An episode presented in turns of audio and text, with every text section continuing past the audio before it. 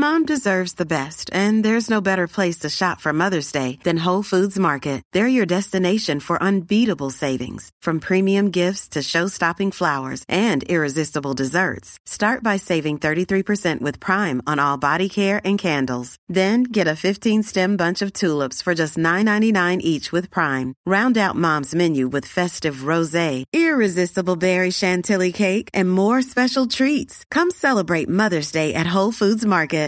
Good morning and happy weekend. This is Mary Mooney from the Oregonian Oregon Live, and here's a quick look at some of our best stories to keep you informed, entertained, and enjoying Oregon this weekend. Governor Kate Brown endorsed a growing movement to make daylight saving time permanent.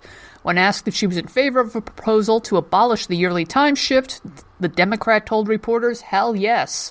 I think everyone's done with the time change, she added. Washington and California are also considering shifting to a permanent daylight saving time. Florida became the first state to approve such a change. TriMet has a new tool in the works to help you get around without a personal automobile.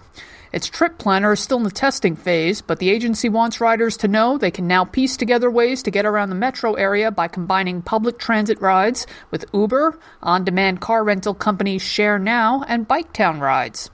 The transit agency says its multimodal planner may be a good fit for riders who are in a hurry and can't wait for a bus or MAX train to get all the way to the destination, or for folks trying to save money who don't want to hail an Uber for the entire trip. Portland area home sales picked up in February from a winter slump, but remained cooler than the same time a year ago. Sales dropped 4.4% from a year earlier, according to new numbers from the Regional Multiple Listing Service, with about 1,700 homes sold during the month. Another 2,200 homes were under a sale contract, a 5.5% decline from February 2018.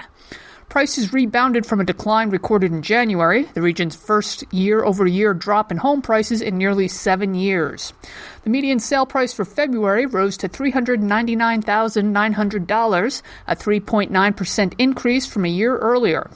For these and more news stories, pick up today's copy of The Oregonian or head to OregonLive.com. We'll be back Monday morning with another flash briefing.